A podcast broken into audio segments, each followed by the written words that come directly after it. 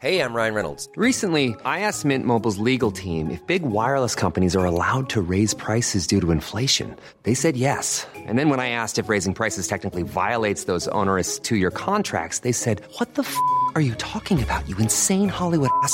F- So to recap, we're cutting the price of Mint Unlimited from $30 a month to just $15 a month. Give it a try at mintmobile.com slash switch. $45 upfront for three months plus taxes and fees. Promo rate for new customers for limited time. Unlimited more than 40 gigabytes per month. Slows. Full terms at mintmobile.com. Ready to pop the question? The jewelers at BlueNile.com have got sparkle down to a science with beautiful lab grown diamonds worthy of your most brilliant moments. Their lab grown diamonds are independently graded and guaranteed identical to natural diamonds, and they're ready to ship to your door. Go to BlueNile.com and use promo code LISTEN to get $50 off your purchase of $500 or more. That's code LISTEN at BlueNile.com for $50 off. BlueNile.com code LISTEN.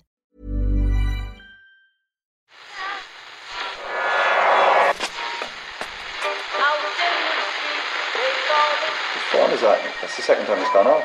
Never go home. They never go home. They never go home. Those those those boys. That's yeah. They have asked for that, really. Yeah, you can laugh. That was the World Cup. I'm a little bit of an idealist, but having said that, I want to be like me. You don't know what you're talking about. When did you know that? I managed to stay alive for 16 and a half going to years, leave it baby. there. I'd say it to your face, not say it to you now. I'm down Swansfield and we'll see them, won't we? What you doing down here, you shawny man? Hello there and welcome to the Irish Times Second Captain's Football Podcast pre Ireland versus Georgia in tonight's World Cup qualifier. Eoin, Murph and Ken all here. Hi fellas. Hey, how are you? I'm feeling okay. Should be feeling better, I guess, about tonight. Seeing as we have played Georgia six times in competitive internationals and won all six. I know you're a stats man, Murph. You think that m- equates to a 100% record? Well, it does. I mean, well, you would be correct on that, yes. Statistical fact. Doesn't necessarily have any bearing on future matches between the sides. Well, Past performance is no indicator of uh, future performance. Yeah. Well, sometimes it is, but if we'd been burying them 3 0 every time, I'd be feeling pretty comfortable. But if you look back at it, we never beat them by more than a goal. That's happened once in the six games that we've played in the last 10 or 12 years competitively. There's lots of 2 1s in there. But Murphy, you're looking at me like I'm Martin O'Neill trying to talk up the opposition here. No, no. It's just you said we. It's, Yeah. it- we've never beaten them by more than one goal. We've That's only, done it happened once. Almost never, I said. Oh wow! Run back the tape, Simon. That was was that 2000 2003, 2004. Robbie Keane. Yeah, it was a home game. We had beaten them 2 1 away. Our usual 2 1 result against Yep. the Plucky Georgians. Oh, Gary Doherty. Ke- yeah, after Kevin Kilbane had a knife thrown in his general direction. Oh yeah, I think that was the same game. yeah. It was, it was the, the very one. No? Yeah, Gary Doherty saved us on that occasion. Robbie Keane scored a couple in the next game a few months Damien later. Duff produced a header in that game, I think, which showed why he was the top scoring player in the Premier League. Never to have scored a header for a long time. He, he may still be. I'm not. sure. I can't think of Eden Hazard scoring too many headers. There's probably been one, but uh, yeah, And the most recent game finished 1 0, of course, at Lansdowne Road last year. A much forgotten match. We all remember the McGeady uh, late goal. forgotten by you. Away Eoin. from home. I still see Jeff Hendrick dancing his way down the left side, transferring the ball from one foot to the other foot. Wait a minute, did you see that? He he just used both of What his sorcery? feet. The referee should stop the game until we find out exactly what just happened there. What just happened is like sorcery. Some kind of black magic happened down there, that left side. I could have sworn the ball was on his right foot, and then suddenly it was on his left, and he and he was, had gone past the man. Uh, and John Walters, yeah, telling you, Alan, th- these are the moments that uh, Ireland supporters will remember. So I shouldn't be concerned, Ken. We've, if we beat them. oh no, you should be. Concerned. Oh, I should be concerned. Our our luck, our run of luck against the Georgians has to end sometime. The odd Oh. goal in three will be plenty for me tonight, Murph. I take it. I take it 2 1. I don't know Oh, why sorry, I am that now speaking like a manager. is that a Nolan's poem? there? if you're listening to this on the way home from the game on Thursday night or on your way to work on Friday morning and you're thinking, but lads, we've already gone and done the Georgians 3 0 with a hat trick from Shane Long. We all know this. Why are, you, why are you still talking about this like it's before the game? Well, fear not, folks. We'll treat you to an extra Friday podcast to look back. Murph, ring that bell. That's a Friday podcast bell. There we go. Uh, that'll be out for you tomorrow. So today's show, Ken, we're going to offer. Uh, well, we're going to look a little bit ahead to the game. We're also going to offer a critical appreciation of the literary works of. I'm going to describe him as the most underrated football manager come novelist in the game today. Well, the only hmm Most underrated. um, Steve Bruce. Uh, yeah, we're going to talk to Seamas O'Reilly. I'm sure some of you have read some of the uh, reviews that Seamas has done of the first two Steve Bruce books. These books are all old. They were all written like 10, 15 years ago, right? Um, or no, certainly a number of years ago. 90, 99, sort of this human stain era, I guess. Um, they they uh, yeah, uh, they, they they are old and they're difficult to get hold of. They're out of print. Um, they they're still out there, but you're gonna have to pay a lot of money if you want to get a copy. So Seamas O'Reilly, you're telling me, has got his hands on some. Yeah, and he's going to, for the benefit of the rest of the world of literature. Yeah. he's going to tell us what is contained in those pages. yeah. This sounds like it's going to be a weird piece, Ken, but I'm looking forward to it. Yeah, well, that's uh, that's what we've got today. Yeah. Uh, the uh, the international week obviously is a bit awkwardly structured. Ireland match on a Thursday night isn't really good for us, so that's why Well, it's great for us, Ken, because we get to come into the office on uh, into the studio indeed on a Friday and belt out another podcast. Well, that's good, I suppose. That that's is all- great. That's all to the good. And I'm looking forward to today's report on sport. So Martin O'Neill is uh, saying that he needs his, someone in his team to score a goal tonight. Someone's got to score a goal. Um, our best scorer has retired, he said. Um, we need uh, other players to step forward. Shane Long hasn't scored in a very long time. No, has he seems to have given up on the scoring this season. yeah, that's this has been. Uh, this Uh, has, has been he scored all season? No. He hasn't scored since the Holland game uh, pre Euro 2016 friendly. You may remember he Yes. he uh, bundled one over the line in that game, and that was his last goal for anybody. And he's He just needs one off his arse or whatever, Ken. Mm. You know? Doesn't need to be the cleanest strike in the world. well, he just needs to get Get on the end of something. The, I mean, he's got a bit of a problem that he hadn't that he didn't have at Southampton uh, lately, which is well, first of all, the manager has changed at Southampton. So you never are quite sure how you're going to stand in the eyes of a new manager. Charlie Austin is, I mean, Charlie Austin was there last season, but has kind of managed to get into the team now, and importantly, I think scored a couple of goals, and. Charlie Austin famously was, was dismissed by one of the owners of West Ham as not having any ligaments left in his knees. Uh, however, uh, grinding and clanking around on those uh, uh, sort of worn out joints, he still managed to bang in a couple of goals, which Shane Long hasn't managed to do. And as a striker, that's really that counts for a lot. Shane Long is clearly a better team player than Charlie Austin. He's going to give you he's going to give the team more in a lot of areas. He's a much better athlete. He's he's a more unselfish player. But does he score any goals? The answer so far this season is no. He's got a better house. His house. We all saw it there in TV3 recently.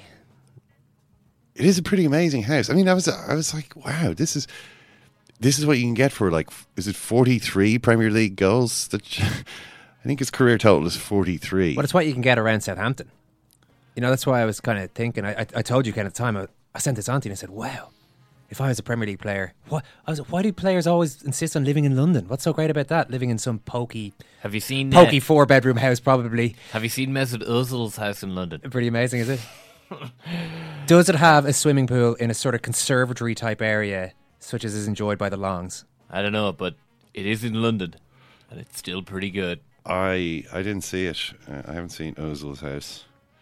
Maybe Um, he's moved again now, but I, I think when he first moved to London, within a couple of months, I saw a house that was quite frankly Disgusting. Yeah, well, in its beauty. Yeah, it was. It, there was a bit of class to it as well, and I have to say, it wasn't. It wasn't particularly gaudy. Now, it was just really top class real estate. So uh, we will talk a bit more about the. Ireland. I mean, we do. We don't know what the Ireland team is going to be yet. Um, I mean, James Coleman is the captain, so he's probably going to play. Shane Duffy is back from suspension. Um, he might play uh, because he's he might score a goal as much as for any other reason. Uh, he does give you um, a target at set pieces. Um, who will play? You know, who else could play central defence? Well, it's unlikely to be Ciaran Clark. It's probably going to be one of uh, O'Shea or Keogh alongside Duffy. Although you know, I'm, I'm assuming Duffy's in here. He he he may not be. Ward, I would say, is a likely left back. Um, Give Robbie Brady another goal in midfield, is what you're saying? I think so. I I just, you know, I think it works. Uh, I think that Martin O'Neill likes to get James McLean in the team. Um, and I don't, and I don't think that's really. I don't think it's a bad idea the way that our team is. You know, I actually think that McLean is I mean, he's you know technically obviously not the greatest player, but he is. I think he gives us something that that not a lot of other players have in terms of his energy and and running um, and kind of direct play. Uh, I think that he's he played quite well uh, in his recent appearances, and I imagine that he will he will continue. So then, um, assuming that Shane Long starts and John Walters will start, given that he's now fully fit again, um, uh, a lot of it then depends on on uh, on James McCarthy whether James McCarthy's going to be fit. If he is, then I'd say Hendrick, Brady, McCarthy in, in the middle, McLean on the left, Walters on the right, Long up front, and Ward left back would be my Ah, expectation. was there a Wes? Was there no Wes in there? No, there's no Wes. Is, is that no? Is this Ken's? This is my own team, expectation. or your expectation? So you would have Wes, but you think Marnia mightn't. Well, Wes has been struggling against the Norwich team as well. Um, so you'd have to really see what he was like in training, I suppose. I mean, this is this is just what I expect, though. I think that that's what, what O'Neill will go for. So I would be pretty annoyed if I was Ronald Koeman, as he and he's already expressed his annoyance ahead of the game. If the first I see of my midfield player, pretty much all season, well, bar at the very start, first in about six weeks, first time I see him First time football, since Koeman took him off in the first half of the game. yeah, is out playing for his country. As Koeman said, there's nothing we can do about it. He's uh, if if he's called up, he's called up. But I just hope they approach with caution. Well, this is always going on with Everton, isn't it? I mean, particularly, I suppose, it's because we have quite a few Everton players, and and McCarthy in particular has had complicated injury issues.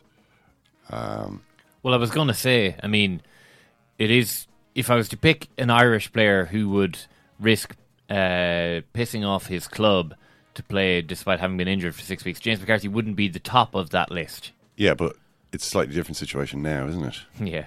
Because I mean, he had he was working for Roberto Martinez since he was like 18 years old, and Martinez has been his only manager at Wigan and Everton. Martinez is gone now. Koeman maybe doesn't even fancy McCarthy all that much. We don't know. I mean, all we know is that he's taken him off in the first half of a game, and we hasn't been seen since. Being taken off in the first half of a game, I'm sure, was a new experience for James McCarthy, and not a pleasant one.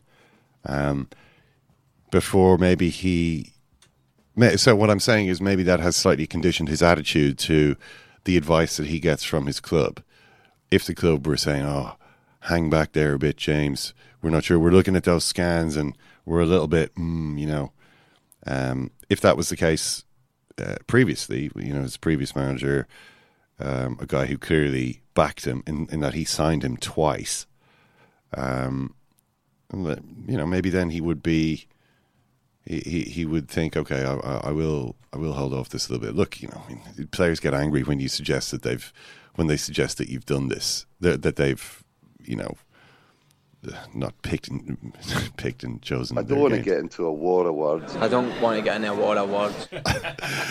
Yeah, he doesn't. He never wants to get into a war wars. But you know, if you can sometimes let your football do the talking, playing a bit of football for your national team, looking as though you were fit. I mean, whether he is or not, I don't know. Martin O'Neill's saying that he, he is, or that he's never played anyone who wasn't. We all thought immediately of John Walters in the Euros.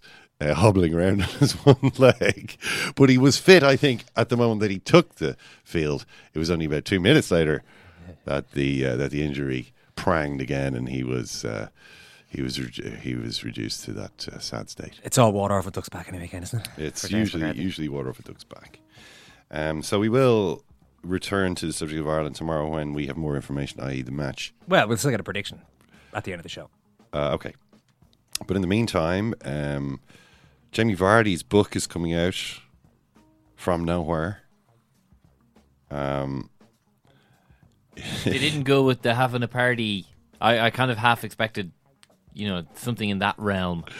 Well, the guy I was reading it. There was an interview with Vardy in the Times uh, where the guy was like, "Oh, you know, my daughter was saying singing the line, Jamie Vardy's having a party. Bring your vodka and your Charlie to me." As I got the train uh, to meet you this morning, Jamie, and he said, "It's worse when it's five year olds singing it to you." Says says Jamie Vardy. I always turn around and say, "I don't think you should be singing that." And the parents say, "No, it's all right. His cousin's called Charlie. He thinks he's turning up to your party with his cousin." Um, so Vardy, So that's lovely then. Vardy talks about how he lives there. uh, he- He lives um, in Leicester in a house where everyone knows where he lives, and people are con- continually calling around to his house, and he's kind of like this local. Uh, you know, legendary super celebrity, and it's basically impossible for him to live there now, which is why he's moving to the country to, to a secluded mansion away from his fans. Uh, there are simply two peace and quiet. At the moment, we don't get it. We've got people ringing the doorbell at three in the morning. We can't really do out family wise. I can't take the kids to the local play centre. Just get mobbed by fans. So he's trying. They're basically trying to, you know, bring up their children in a normal way, and it's kind of impossible because everywhere Vardy goes, people want to get a photo. He would much rather not be famous, do everything he's done, but just not be famous. Um, but he, uh, I mean, so Jamie Vardy talks about his Skittle vodka. Jesus. Uh, I had a three liter vodka bottle at home that I will put loads and loads of Skittles in. Once one batch of Skittles had fully dissolved, I'd top it up with more. I kept repeating the process. I must have put a different batch of Skittles in at least 20 times. After that, you can drink the vodka neat and it tastes just like Skittles.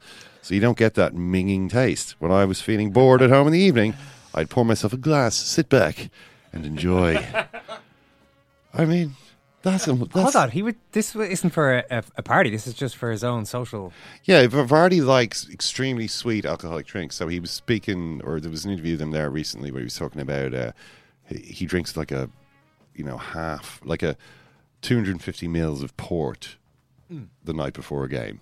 He sits there watching TV and drinking port out of like a Lucozade bottle because I think the Lucozade just to, just so his brain thinks he's getting some even extra sugar, but he drinks the he drinks his port because it, it sort of chills him out, relaxes him, makes it easier for him to sleep. That's what he. But uh, Skittle vodka. That's that's. I'm gonna say that's a lot of skills. That's. I mean, he's absorbing twenty bags of sweets worth of sugar into, well, into his alcoholic. Well, beverage. that would be if he that would be If he drank the whole if he drank the whole three liters. I mean- still though, it's it's. I mean, it's quite a lot. It's quite a lot. I mean, it's a bag. It's a bag every three shots. I think roughly. No, it's a bag every double double. Well, pff, I don't know. It's a lot of skittles. It's a lot. Um, and I Sorry, d- yeah, there's a lot of detail here that's a port out of a Lucozade bottle. I mean, Yeah. Well, what's just- the port? What's the port supposed supposed to be doing? Well, the port presumably comes in like a you know a, a, a larger glass bottle with one of those corks. You know, Mm.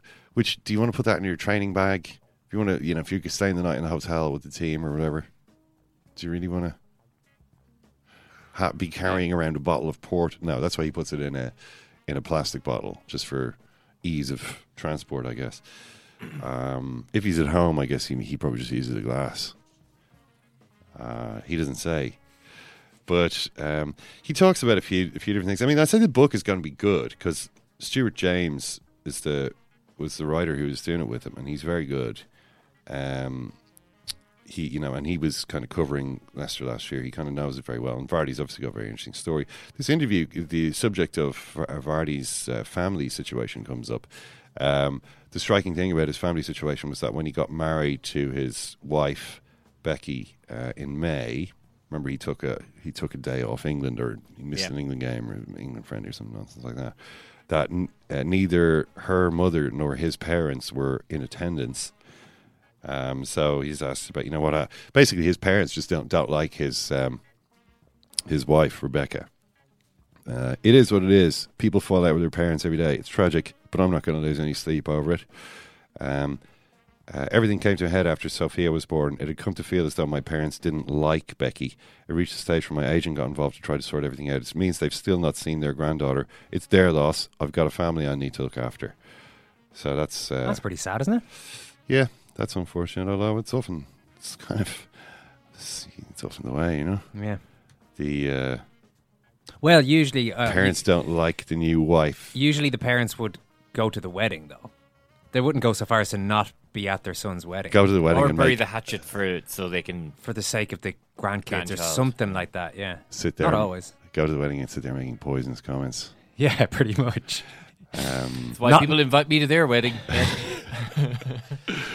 um, yeah, uh, I I don't know. Evidently, things have things have gone a little bit too far. But you know, uh, that book will be out soon. Um, what else? There's an interesting piece that I uh, uh, Andrew Mangan at Arsenal, an interesting piece, just talking a little bit about uh, how he kind of Arsenal maybe are the club most associated with the genre of well, Arsenal fan TV. Arsenal fan TV is obviously uh, is maybe the foremost uh, The market leader. fan TV uh, brand sure. in the world at this time. I mean, it can change overnight. It can change in the blink of an eye. There was a time when Andy Tate uh, ruled the land, but you know he's been neutered now. He's been co-opted. I mean, did you see his interview with Jose Mourinho? No. no. Oh yeah. Oh, What? Oh yeah. Oh yeah.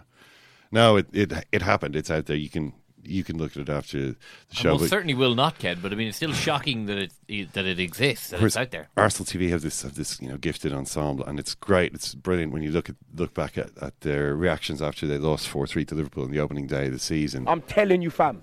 um, and you and then compare it to what's happening at the moment because Arsenal are, are doing really well. It's a few We weeks are late. fucked blood. No, they're, they're doing a lot better. They're doing a lot better than that uh, now, and it's kind of like, well, you know, how can this? This is all this sort of the same team. And uh, Andrew just makes the point. Uh, I saw BBC show, BBC, the BBC show uh, the other day with Ian Wright, Martin Keown, Amy Lawrence. Thought of how these guys are rightly held in such esteem. They won things. They did incredible things for the club. I wonder how they might have survived in this era when in which everybody lives under a microscope. Um, basically, if Keown had made a defensive mistake, some bloke ranted and raved on Arsenal fan TV afterwards, would it change the perception of him? If Ian Wright fell out with a manager, would everyone have been on his side? Or would there be those whose belief the club is sacrosanct and can do nothing wrong have turned some against him? Would Tony Adams have been so easily forgiven his drunk driving when there are millions of people making judgment? Sometimes being better informed is not necessarily a bad thing. Um, ignorance is not always bliss, but sometimes it is. Basically, kind of the way in which kind of the coverage now is just so extreme. Like, actually, that's a good point about Tony Adams. I mean, can you imagine someone surviving that now?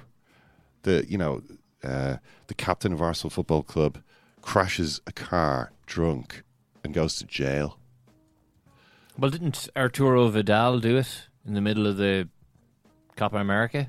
Uh, Art- Arturo Vidal didn't do no time for that. Uh, he did. He was definitely involved in a car crash, and I remember at the time that there was some talk of his condition. Had he just he'd just come from a casino, you know what I mean, and and the car was was a fairly mangled sight. But popular uh, popular Chile player Arturo Vidal uh, ended up not having to go to jail for that. Uh, as to exactly where that investigation is, I'm, I'm have taken my eye off the ball. Um, football fans are extremely forgiving, even now, even with everything that's there. You know, Danny Simpson won a league last year after a preseason that saw him in court. In fact, convicted of choking his girlfriend, of strangling, I should say, strangling his ex girlfriend at their home. Uh, he was given a load of community service, 300 hours community service. And it was brought up the odd time during the season. You see it pop up from time to time. Why is this guy being celebrated when he's, you know, after doing this terrible thing? But that was about it. There was no national outcry or anything like this. Uh, so I, I- I don't know if I, just because supporters know more about players, I don't know if that makes it necessarily weird- that much more likely that they're going to ha- go to town on them for yeah, in a weird way. Yeah, no, I like I understand the point that Andrew's making, but in a weird way, maybe the internet does also sometimes provide a safe space for people to just agree with each other. You know that that okay, I I actually don't care about Tony Adams drink driving. I just care about how good a footballer he is. Yeah. and that's not the sort of thing that you can say out loud, maybe. But then you find on the internet loads of people who agree with you. Therefore, you're emboldened to this anti-drink driving thing has gone too far. Yeah. I remember the old days. Yeah. Um, You know, you know it, it is it's- it is kind of weird. I mean, it, it I think you, it can cut it can cut both ways. uh, or then you go on the internet and you see Mesut Ozil and Alexis Sanchez demanding a quarter of a million pounds a week from Arsenal Football Club. Um, Arsenal have been talking to their, you know, um, two best players, maybe two two top players at Arsenal. I'm not sure, but maybe their two biggest stars. Um, and uh, so they, they had been speaking to them last year about, oh, you know, you guys, we obviously we, we value your contribution. We would like to sign you to new contracts. Um, the current uh, contracts that they're on, 140 grand a week for Ozil, 130 grand for Sanchez, and Arsenal were suggesting a figure in the region of 180. It's not going to cut it, I'm afraid. Uh, they'll about need 250 grand a week, according to today's reports. Oh God, this is so expensive. But I do wonder ha- what that has to do with it as well. The, um, you know, when you hear, for instance, it's reported in the Times, numerous factors have led to their representatives reappraising their market value such as the diminishing amount of time left on their existing contracts, which expire in the summer of 2018, the inflationary effect on other players' wages of the new Premier League television deal, which began at the start of the season, and perhaps most crucially, the declining value of the pound since the Brexit vote in June.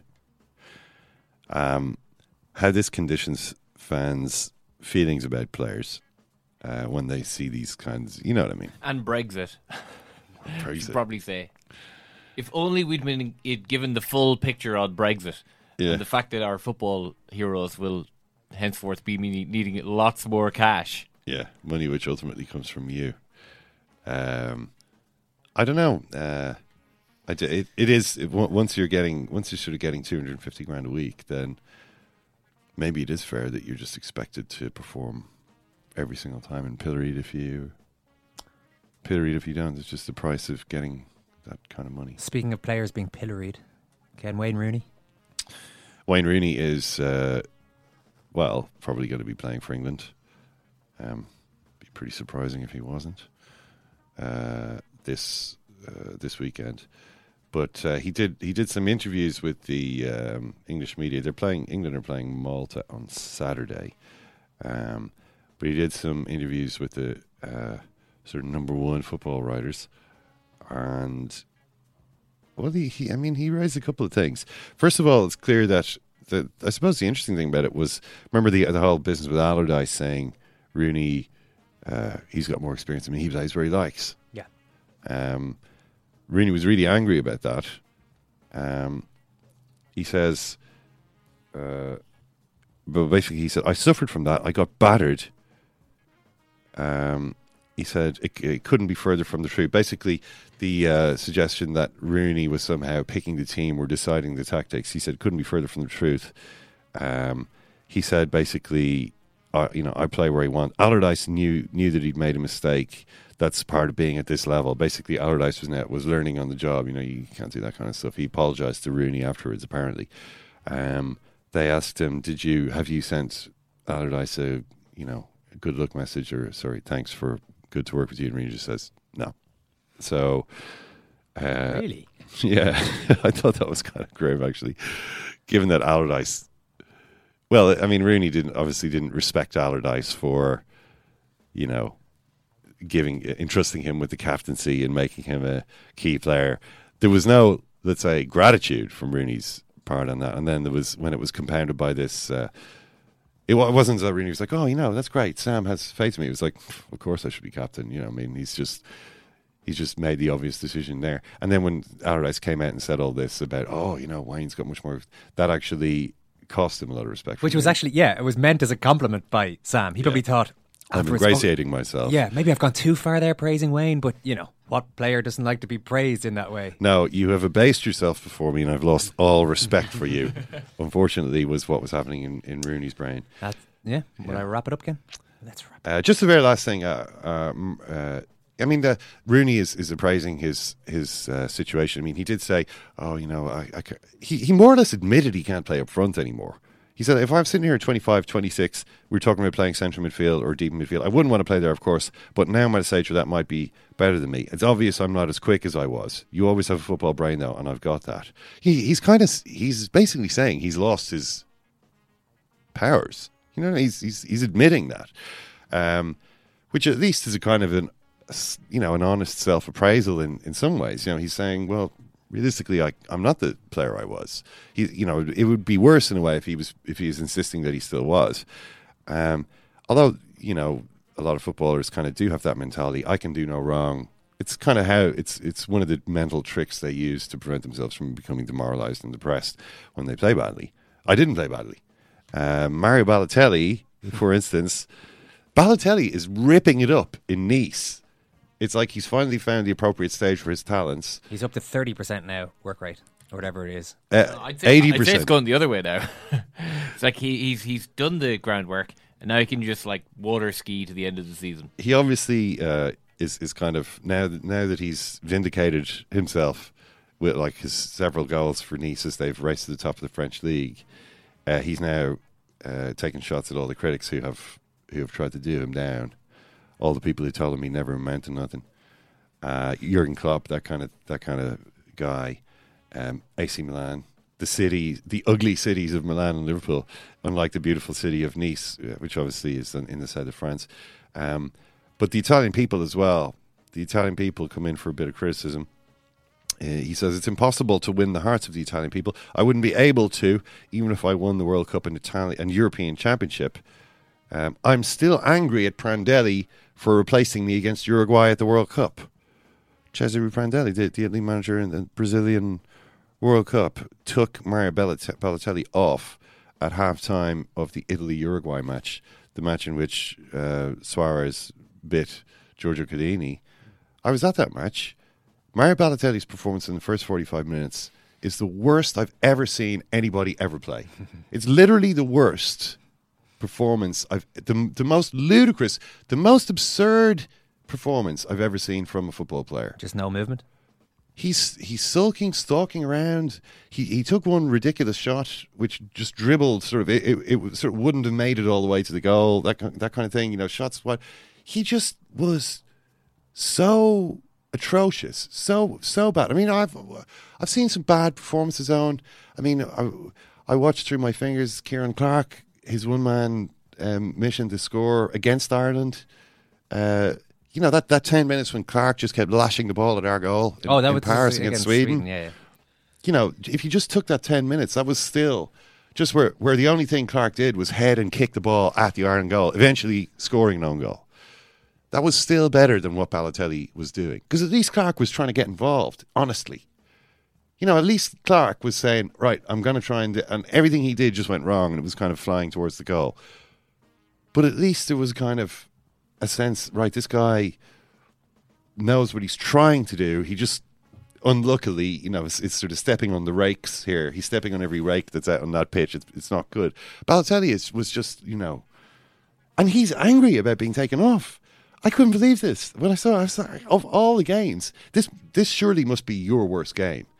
And you're saying you're still angry two years later with the coach who took you off because you had let down your teammates. The coach who had backed you. The coach. Nobody wanted Balotelli there. Nobody wanted Balotelli there. Prandelli picked him. Prandelli put him in the team. He scored against England. Prandelli kept picking him. He did nothing. They lost to was it Costa Rica? Um, and he did nothing. And he kept him in the team against Uruguay. And he let him down. And he eventually said, "I can't, I can't defend you anymore. I have to take you off." That was just rubbish. And Balotelli's still angry about it.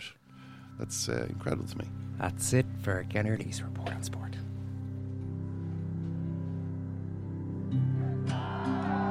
Have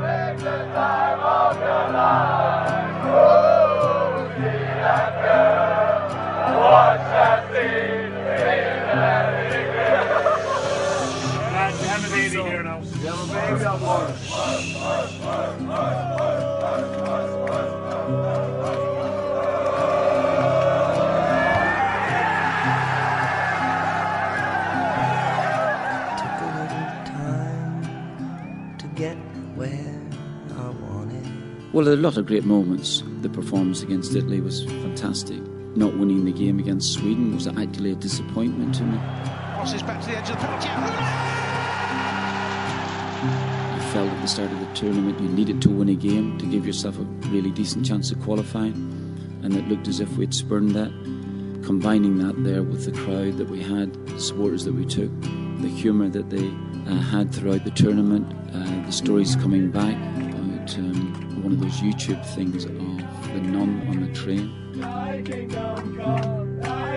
singing um, Our Father who art in heaven. I think that was brilliant. And far more highs than lows, I have to say. From time to time, I get heavy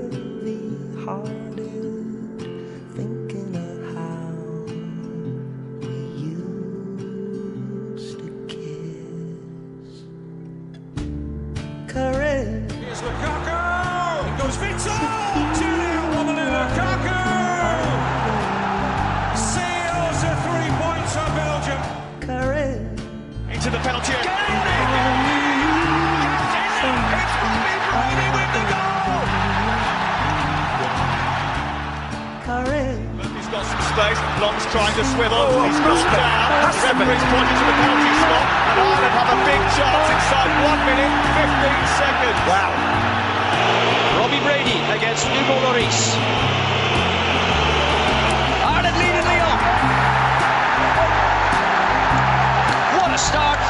What a perfect start. France turn the screw. Oh, it's there. Giroud, it's Griezmann, and Griezmann makes it two. Two goals in three minutes. Off goes Griezmann again. Put in by Giroud. Griezmann's brought down. That's a penalty. Red card. Shane Duffy is on. Griezmann's done the damage yet again. Is the time for him to get it up the pitch? There isn't. The dream has died. Ireland are out. Having fought the good fight. just felt like I was there for us today. Fans are unbelievable, and we would love, love to go a bit further for them. But um, we hope we made people proud because our fans are amazing and everyone back home is amazing. And as I said, we're just disappointed we couldn't see it out.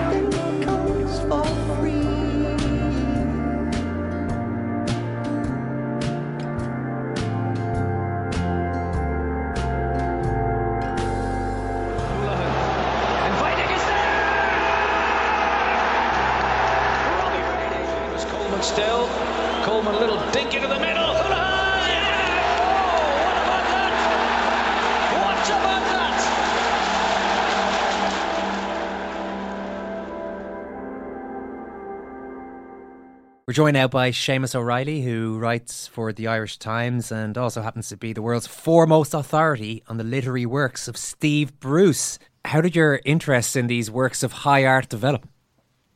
Um, well, I've always had uh, a passion for really, really terrible books. Um, and I did hear, I heard a little bit of uh, whispers about them.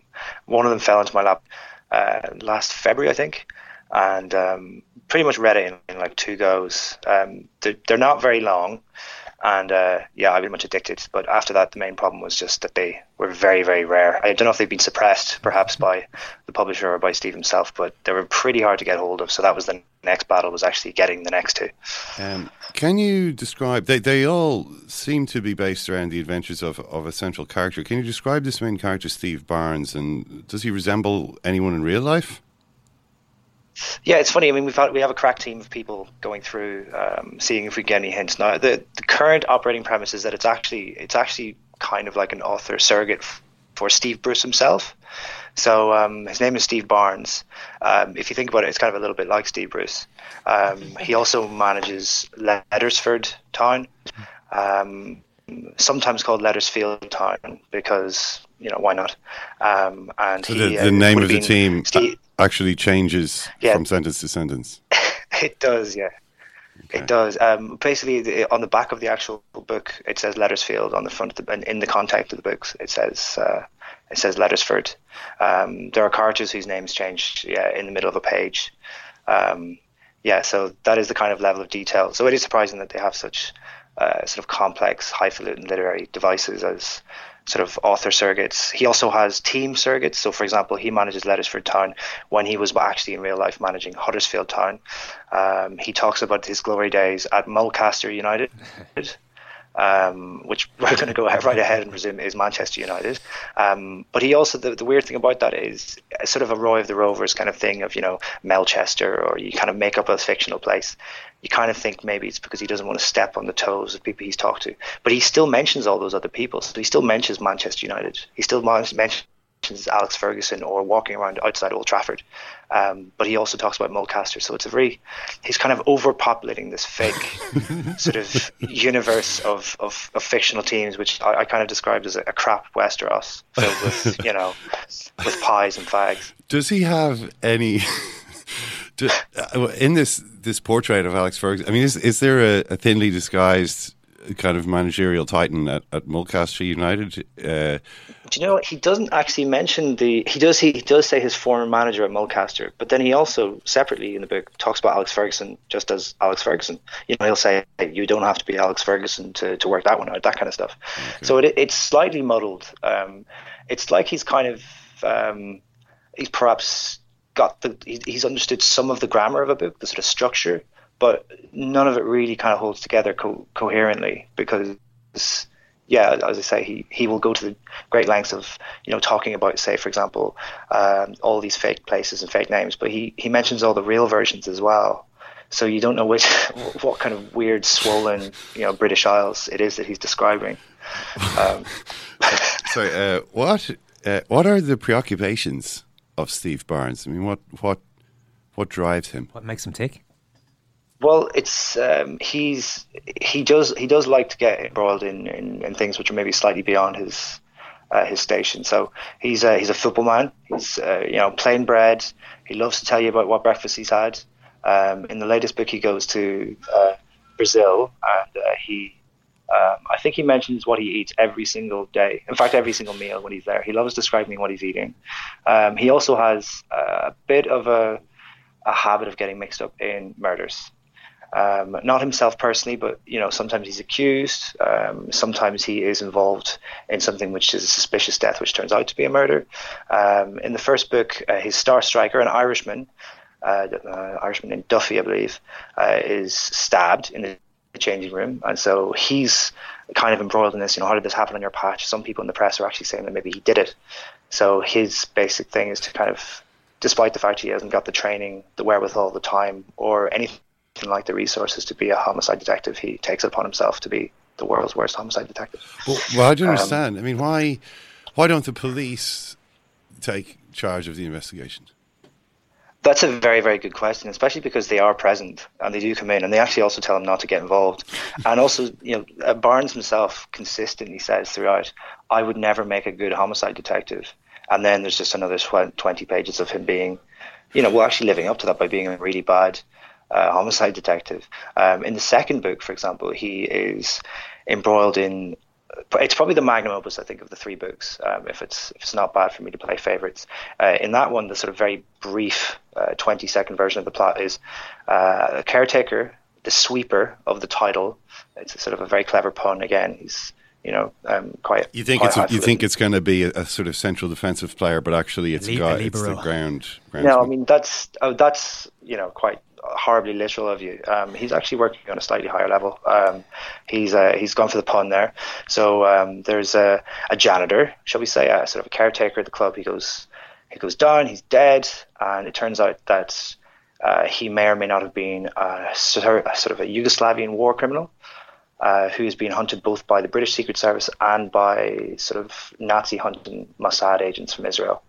Um, all of this is delivered with the sort of tact you would imagine from uh, an, a, current manager, a former player who is, for some reason, spending three weeks of the year 99 to 2000 writing three uh, very brisk, very strange murder mysteries. He, he sorry, he wrote them. He wrote them all in one three week burst of creativity. It, it would appear that that's the case. So, I mean, the current operating principle is, or the premise is that he is, uh, he, you know, sat down with a guy um, from Paragon Press Publishing. Uh, I've got to imagine that there was, you know, a little bit of ghostwriting involved, but you know, uh, I'm sure more details of that will shake out now that we've blown the case wide open in typical Steve Barnes style. But uh, he, yeah, he sat down and did them in a very, very short space of time. Um, and one thing that I have kind of uh, pulled apart in the last review was that uh, one of the sort of maybe slightly ironic things is that at this exact moment, whenever he started putting these out or doing this whole process, uh, Huddersfield were actually doing really, really well. I mean, they were, I think, in the they were in the conversation for promotion.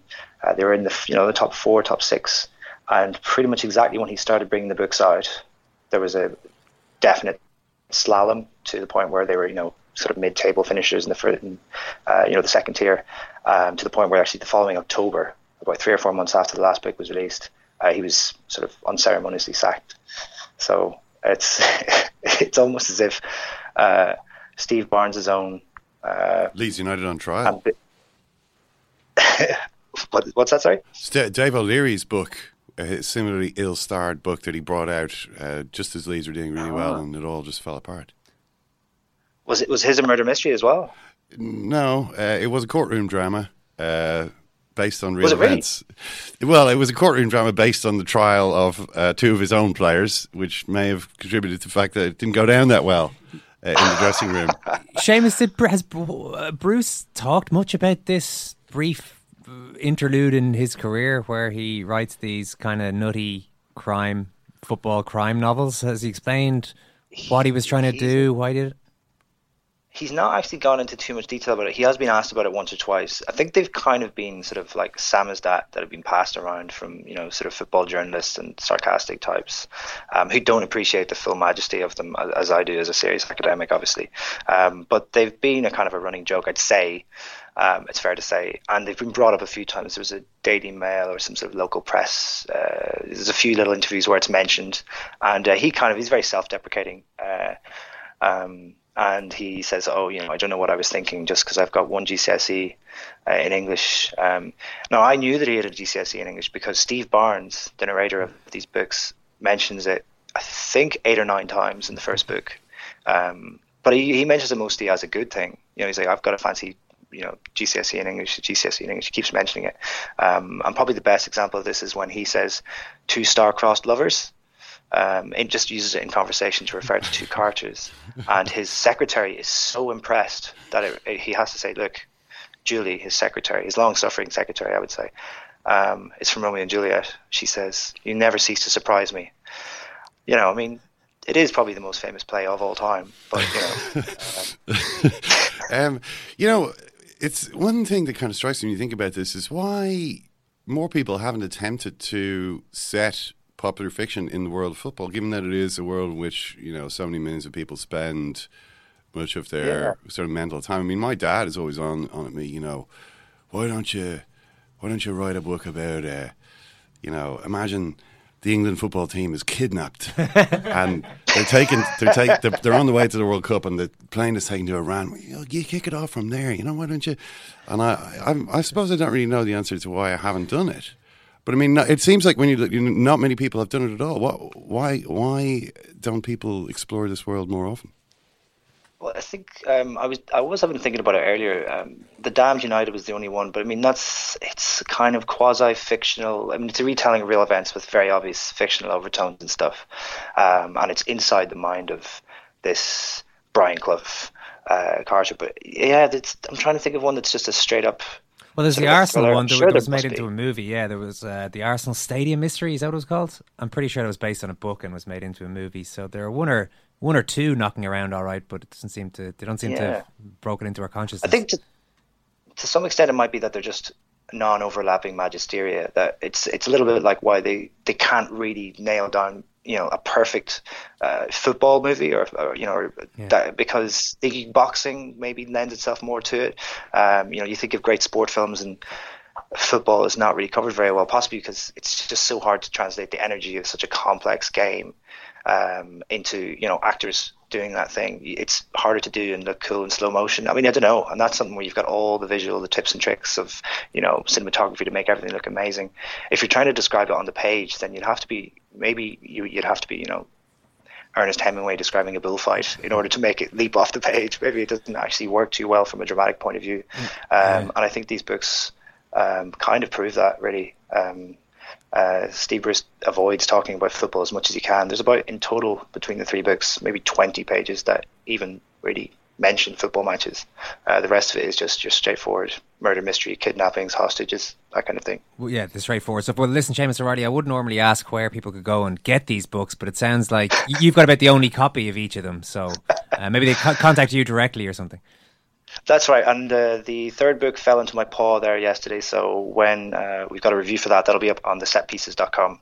So uh, that's where they can at least get a little bit. Get- and, uh, get- if get they a bump taster. into me, then I can show it. to exactly. Yeah, you carry all three around with you at all time. Listen, Seamas, brilliant. Thanks for talking to us. no worries. Thanks again. Just a crying big baby. But you cannot call a player a baby. Coach!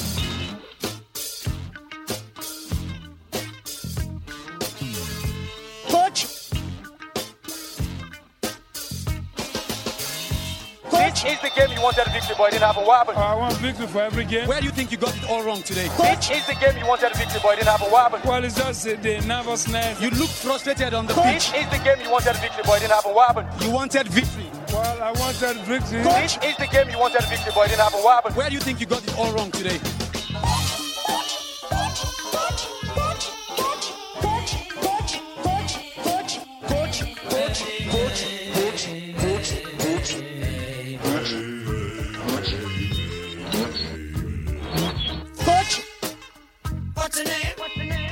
Against them in the Premiership, and we never said they are baby. He's just a crying big baby. And we cannot call a player a baby.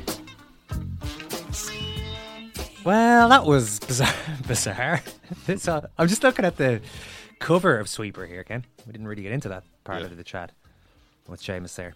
Sweeper exclamation mark by Steve Bruce. The cover is okay. So the scene is there's a manager looking a lot like Steve Bruce, or at least Steve. I've forgotten his uh, Steve Barnes. Mm-hmm. And uh, so he's standing in a sort of a dugout, certainly at the bottom. It looks like the side of the pitch, kind of applauding or pointing or something. He seems to have an assistant standing beside him who looks like he's standing for an anthem of some sort. The sweeper, the old groundsman, is walking along. He's trudging along there. Looks like an elderly gentleman there in a sort of a tweed cap. For some reason, there's an Israeli flag, and there's just an Isra- Israeli flag flying mm, unexplained at the And I, bottom. I think I think that's like a Serb nationalist flag above it there. I think that's like Arkan the Tiger's banner Up at the top. Uh, yeah, I, I mean, That's an yeah, or certainly an old Yugoslavian. I don't know what what is going on with this stuff. uh, the that the the cover of of uh, Striker. That's Striker, yeah. is actually better. I mean, how just drink that in. It's Ooh, well, that's it's- actually a bit bloodthirsty. it's a it's a it's a bizarre image. It's like a it's a it's a picture of like a football pitch, and the unusual thing about it is there's a dead player with the number thirteen on his black. Well, he he, looks dead. There's a bloody knife lying next to him in the grass, and pool of blood coming out of him. Um, the thing is, he's about half the size of the pitch. It's kind of quite quite weird. Like there's a linesman there, and this player is is a lot uh, bigger. As describes it, Duffy looks here like a recently divorced dad, reduced to crying himself to sleep each night on the Subudio mat he leaves laid on his absent son's bedroom floor. So um, yeah, they're they're they're just it's just an area that that not much has happened in. You know, football fiction set in the world of football. Yeah, you say this.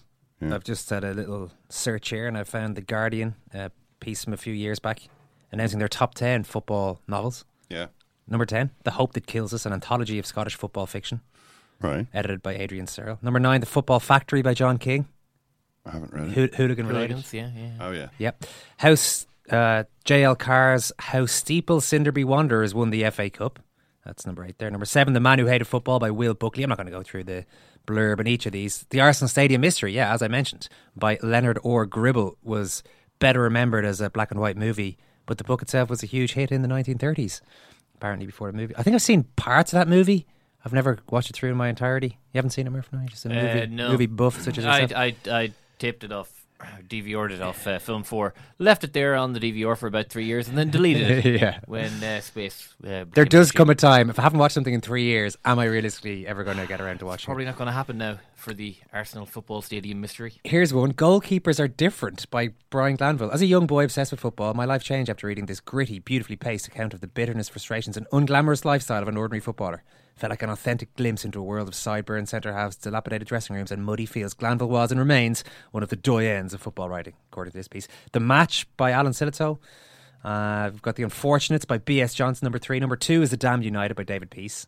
Uh huh. But does that really count? Sure, it was a fiction, said David Peace. But I mean, it was largely just telling the story of Brian Clough's 44 days at Leeds United or whatever it was.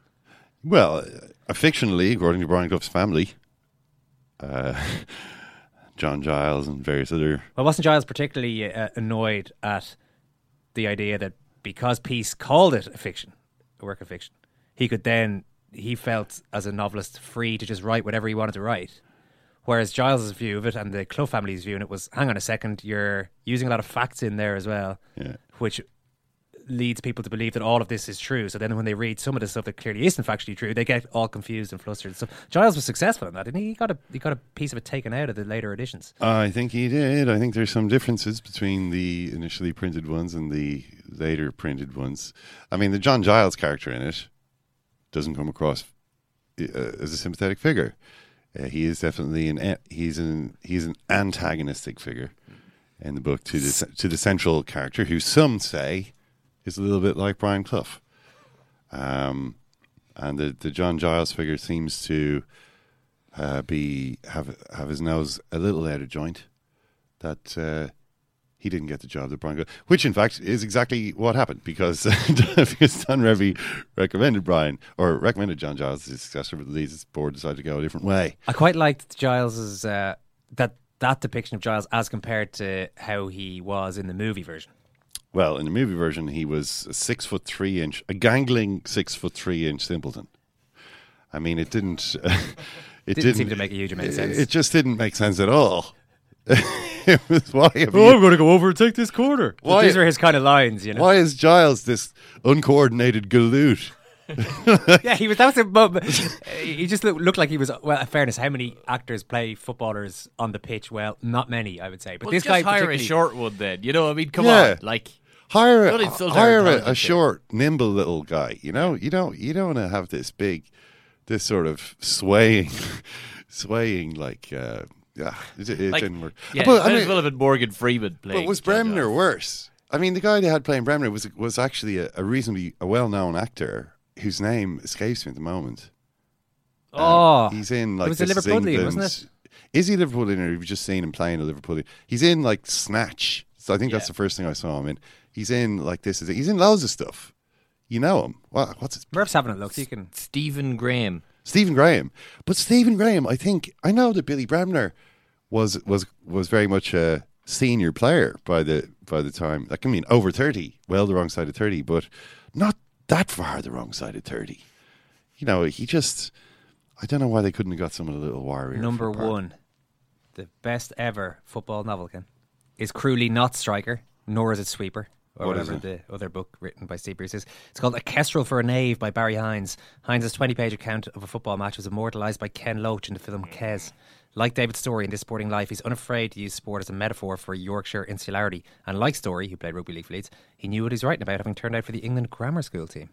Bit of a stretch, though, really, isn't it? Kes. It's a short Kestrel story. No, that's a novel. A Kestrel for a Knave is a novel. Is a novel, yeah. Twenty pages.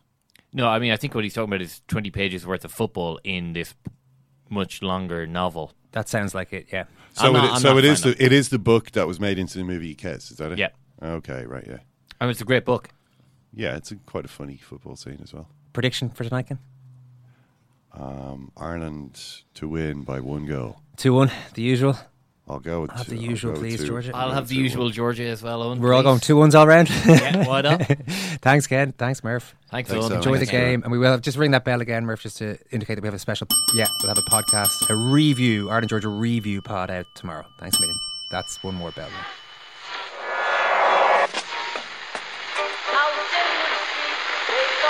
Whose phone is that? That's the second time it's gone off. They never go home, they never go home.